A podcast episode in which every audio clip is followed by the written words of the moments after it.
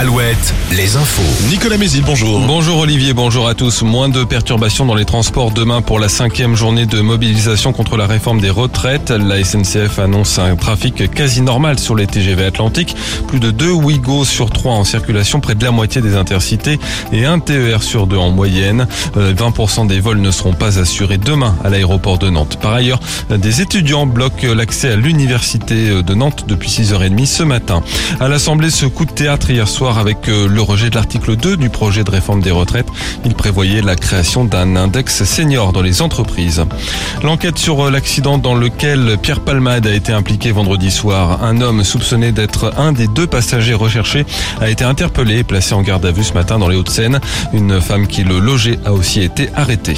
En Vendée, un vaste coup de filet dans une affaire de trafic de drogue. Après une enquête d'un an, une dizaine de personnes ont été interpellées dans les secteurs de Chaland et de Saint-Jean-de-Mont. L'un des suspects serait le fournisseur. Tous sont en détention provisoire. Nouveau coup dur hein, dans le secteur de l'habillement. Selon 20 minutes, tous les magasins de l'enseigne de chaussures sans marina fermeront en France samedi soir. L'entreprise devrait être placée en liquidation lundi par le tribunal de commerce de Marseille. Plus de 600 personnes devraient perdre leur emploi dans toute la France.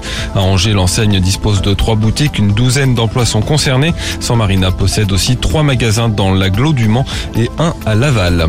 L'actualité sportive avec le foot, le PSG en mauvaise posture après le match aller des huitièmes de finale de la Ligue des Champions hier soir au Parc des Princes. Une défaite, un but à zéro contre le Bayern Munich. Match retour le 8 mars. Chez les femmes, c'est le tournoi de France, une série de trois matchs amicaux pour les Bleus. Le premier à Laval ce soir face au Danemark, les deux suivants à Angers. Enfin, la météo de ce mercredi, on garde toujours du beau temps avec un ciel simplement voilé ce matin. Les maxis sont toujours très douces pour la saison, entre 13 et 15 degrés. Très bonne journée à tous.